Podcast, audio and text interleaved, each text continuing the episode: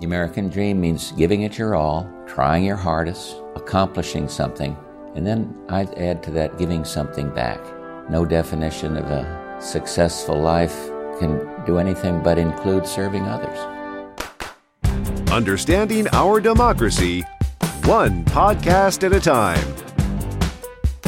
This is The Show About Politics. Here's your host, Nate. Welcome, everyone, to another episode of The Show About Politics. So, in order to achieve the American dream, hard work is important. But as our 41st president, George H.W. Bush, mentioned at the beginning of the show, in order to make the American dream real, you need to be willing to serve. That's the guidepost for my dad's life. Uh, from serving in the military when he was 18 years old, the youngest Navy pilot in World War II at the age of 19, being the head of the United Way in Midland, Texas, when he was a young business guy, to serving in all sorts of capacities, making sure that others were lifted up is always uh, the most important thing in my dad's life. That's Governor Jeb Bush, my guest today. So, where, where are we going to do this? Um, over in here. All right. Jeb began his career in politics working on his father's presidential campaign, and I was so lucky to be able to interview him at this year's South by Southwest EDU conference in Austin, Texas. So, Governor Bush, is it okay if I call you Jeb? Yeah, sure, why not?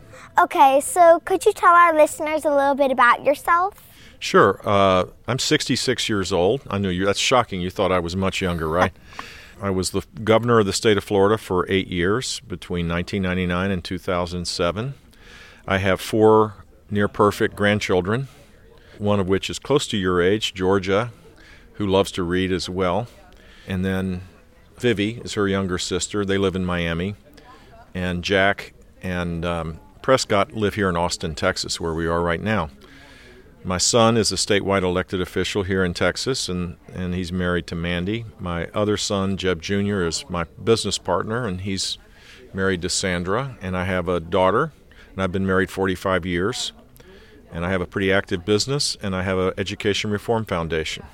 Okay, so speaking of family, what was it like um, going door to door for your father's campaign? It was uh, interesting in 1980, when my dad ran, I was uh, 26 years old, I think, so 1979. And we'd never really gotten that involved in politics, but I did it because I love my dad. And um, politics, you overcome your fears pretty quick because you're you're kind of in a vulnerable situation. You're giving speeches and talking, and you know it's a public setting, and um, it gave me a lot of confidence as a person to campaign for my dad, and it was payback you know, if you love your parents, there's ways that you can show your love for them, right? Mm-hmm. And um, that was my way to show how much uh, abundant love I had for my father, and I enjoyed it. Back in 2000, after a tough election, Jeb's brother George became president. George W. Bush will become the 43rd president of the United States and that earned Jeb a unique spot in U.S. history. So, what was it like having a brother and father as president? It was different. I, I don't think there was anybody else on the planet that has that experience. I don't know if John Quincy Adams' brother existed.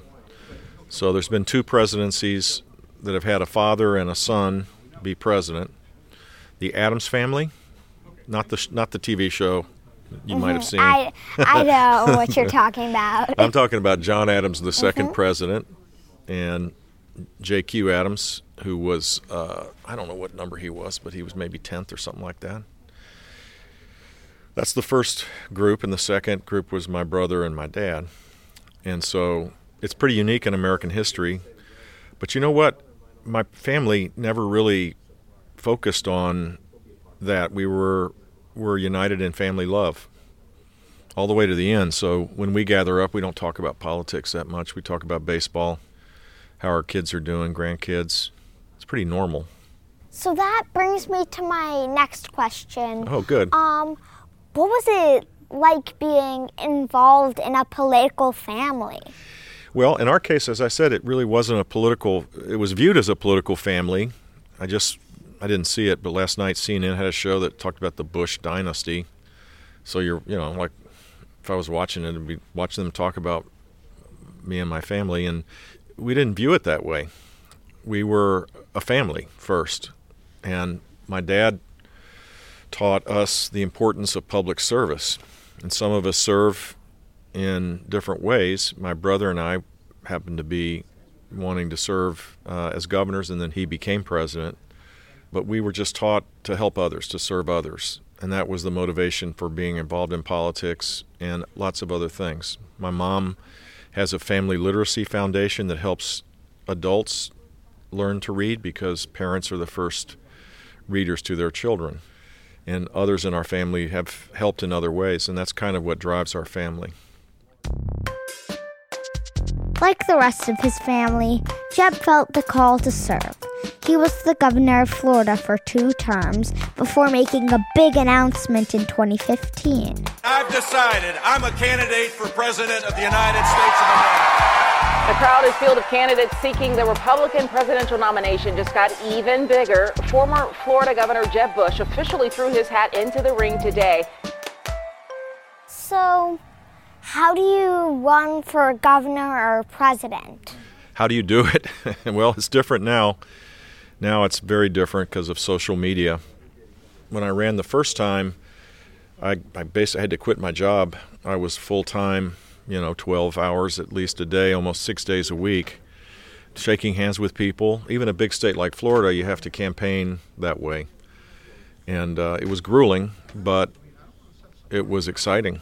So I lost. But one of the things that I think in your life, and uh, people, when they get a little older, start to realize that the best learning experiences in life are when you when you fall back, when you when something bad happens because, or you lose because it gives you a chance to learn. If you keep winning in life, sometimes you think that, well, it's just, I'm, I'm perfect, and everybody's imperfect. So it gave me a chance to reflect on how I could be better as a person and as a candidate, and I won in 1998. So people campaign in different ways. I, I like campaigning putting personal context around ideas. So I, I, got better at telling stories about why the things I believed in were were important. So, what was the experience running for president? Well, was it? It was crazy.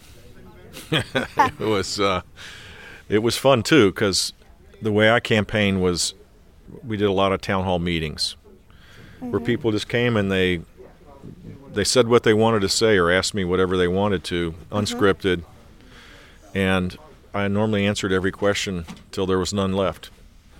And I did that two or three times a day on my feet for a couple of hours each time. And uh, I enjoyed it a lot. The political environment's a little different now.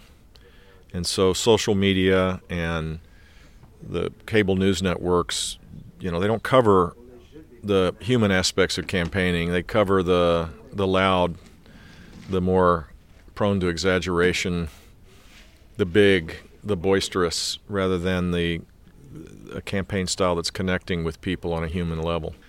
So it's a different kind of campaigning now. So, any advice for kids out there who want to be president?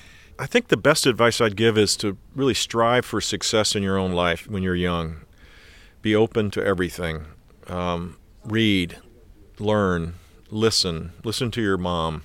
That's great advice build character. It'll happen naturally if you want to serve. And if you don't, along the way, hopefully you're making big contributions to help others anyway. A lot of people have big dreams, and then it turns out those dreams don't work out, and they're so frustrated because they're so focused on the dream, they kind of miss life's journey.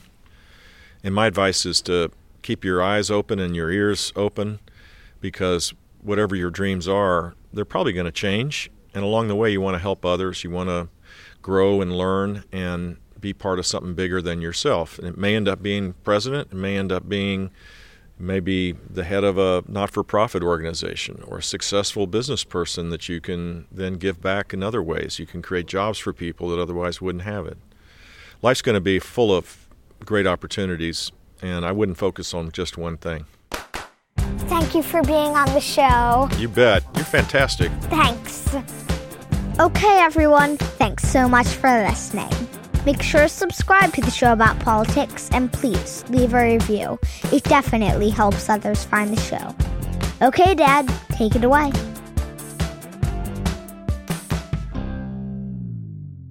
This episode is sponsored by Quirk Books, delivering books and stories that are bold, unprecedented, beautifully designed, and affordable.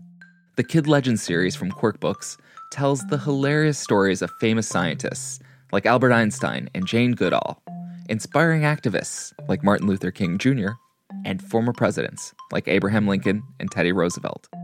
These funny and totally true biographies show how even the most famous individuals have to conquer kid sized problems. Learn more at quirkbooks.com. And, as always, music on the show about politics was written by SoundsLikeAnEarful.com. See you on the next episode.